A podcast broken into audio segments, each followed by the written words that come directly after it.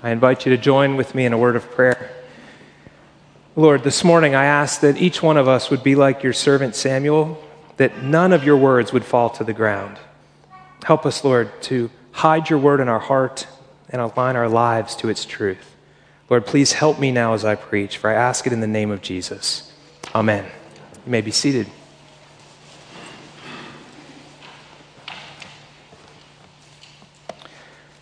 To say I believe in God is significantly different than to actively be building your life on God's word. I hear people say, I believe in God all the time, and I usually don't chalk it up to too much. It doesn't even qualify which God. But for somebody who's saying, I'm reading the word of God and I'm trying to fashion my life according to it, is a very different thing. Eli wasn't a bad man.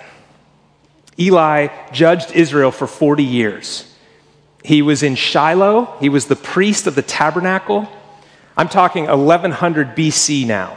Eli was the priest who raised the young Samuel to become the priest that succeeded him. Eli was charged with care for the Ark of the Covenant. This is the gold box that contained the Ten Commandments and Aaron's staff that budded and some of the manna that God fed the Israelites with. It was the center of God's manifest holy presence on the earth. And Eli was in charge of that. But he had this fault. He favored his sons to a fault. In fact, he cared more about honoring his sons than he did about honoring God's word. And you know the type of dad, super proud, so proud that he can't see his son or his sons or his children's own faults or sins. If someone were to point them out, he would either ignore what they say or even become offended. How dare you speak against my sons that way? He was that kind of a father. And it's a type of love, but it's a distorted kind of love. And Eli had that going on. On top of that, there were, there were two really big problems in Israel in those days. To quote the last verse of the book of Judges, which in the Hebrew Bible is what comes right before Samuel. In our Bible, we've inserted the story of Ruth because it is in the same time frame, but they go right from the last word of the book of Judges into First Samuel. It says that there was no king in Israel. Everyone did what was right in his own eyes. Boy, if that isn't an apt description of most of society today. Everyone did what was right in his own eyes.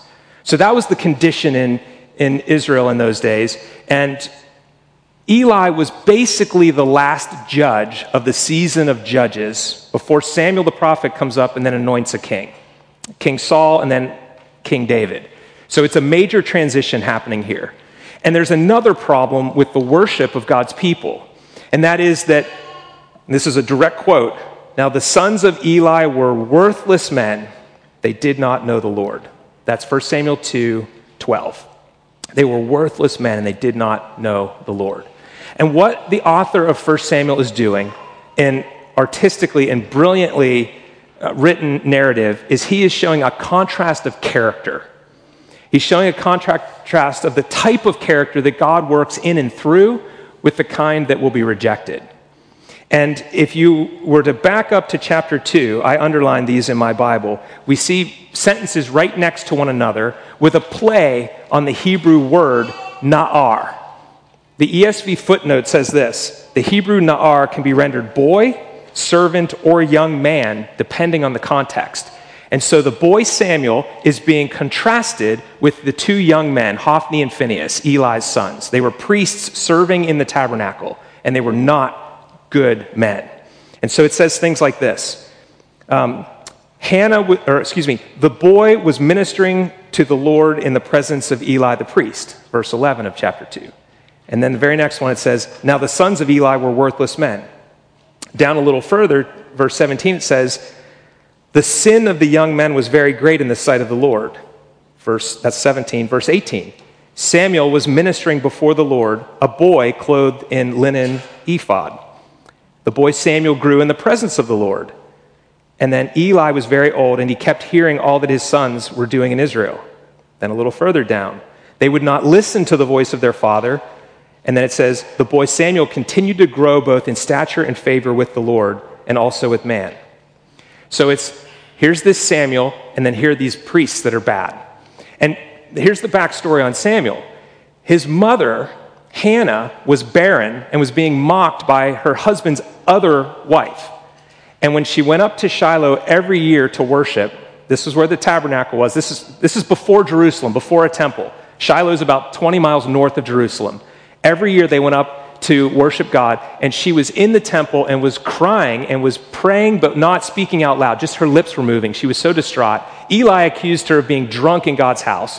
She wasn't, explained herself, and said, "I'm barren. I'm crying out to God to provide for me a son." He blesses her and says, "I'm sorry, bless you, may God fulfill your prayer," which he does. And she says, "If you give me a son, I will give him to the Lord's service." This is Samuel. So as soon as Samuel's weaned, probably, I don't know, maybe the age of four, she brings him from their hometown up to the priest Eli and says, "Here's my barely past toddler age. Here's my son. I give him to the Lord as I promised."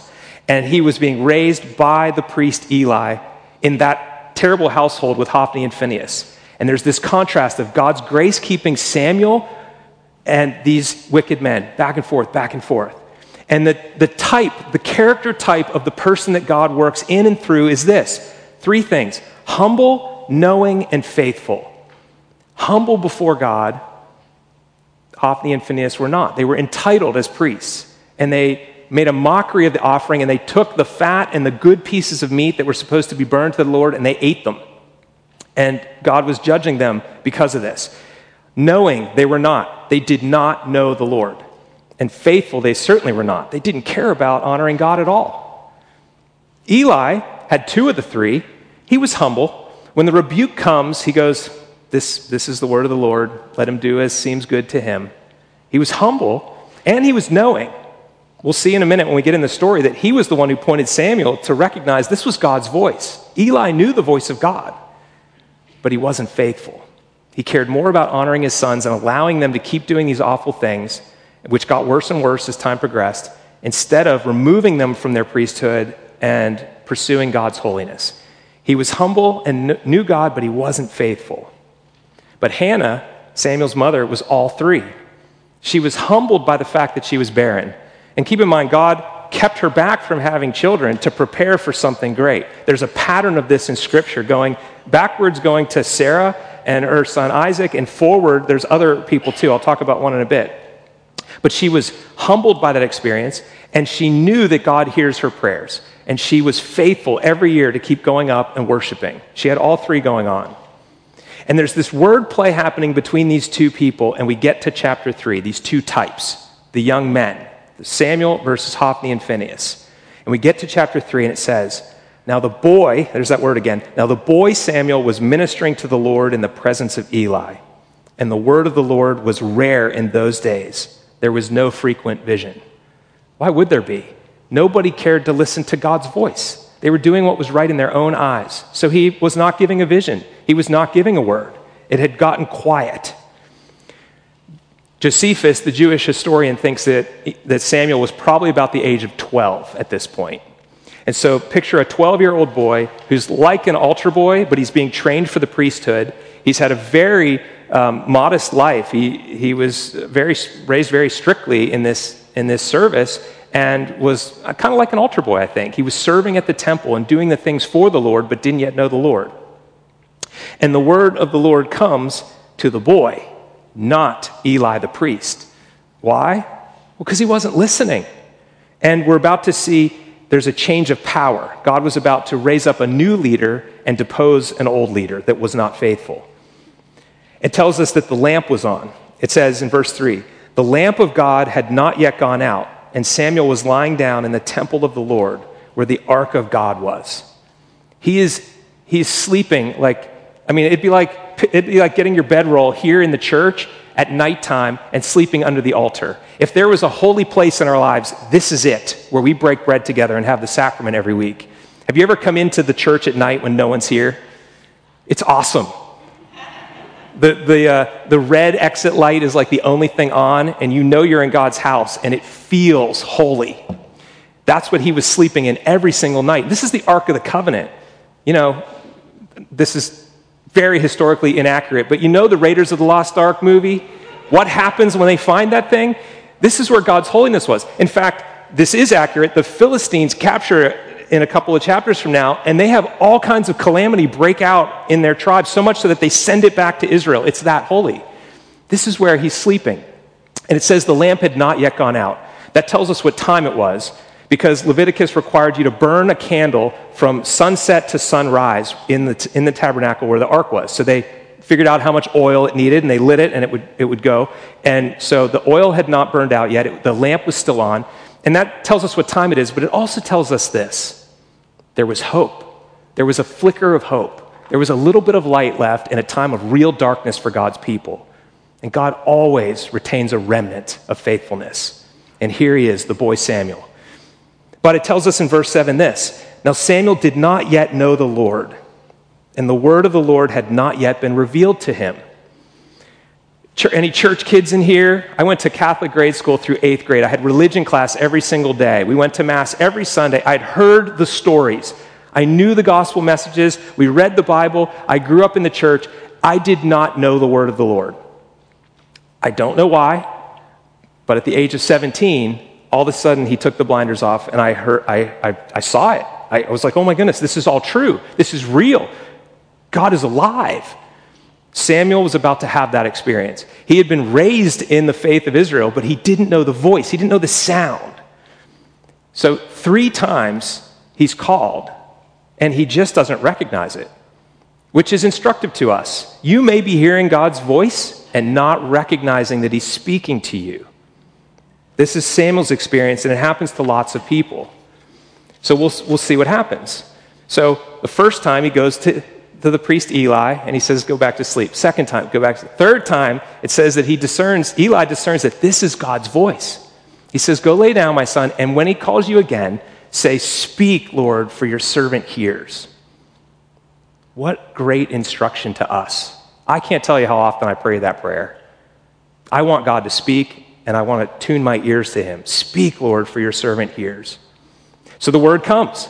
Now, we skipped over this. I didn't have this all read, but I'm going to tell you what he says. Because we take this account of three words, and we, it's kind of, it's endearing. You know, we really like this. It's a, it's a great story. It's the boy. He's by God. God's calling him.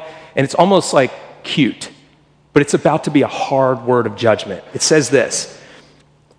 Then the Lord said to Samuel, this is verse eleven, behold, I'm about to do a thing in Israel at which the two ears of everyone who hears it will tingle.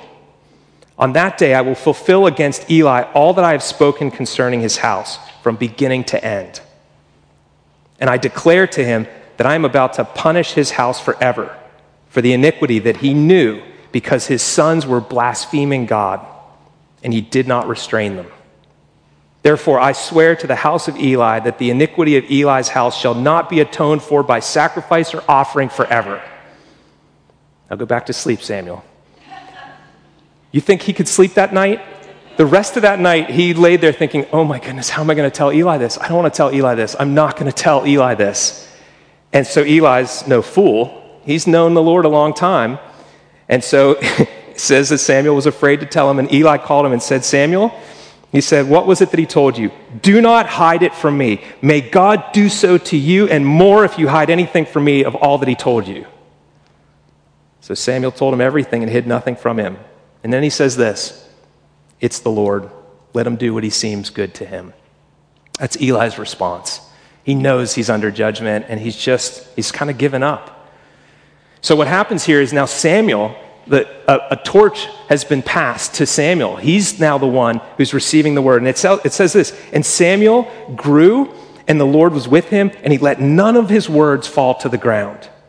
And all of Israel, from Dan to Beersheba, from the very north tribe to the southern tribe, all of Israel, they recognized that he was a prophet of the Lord, that he was established as a prophet of the Lord.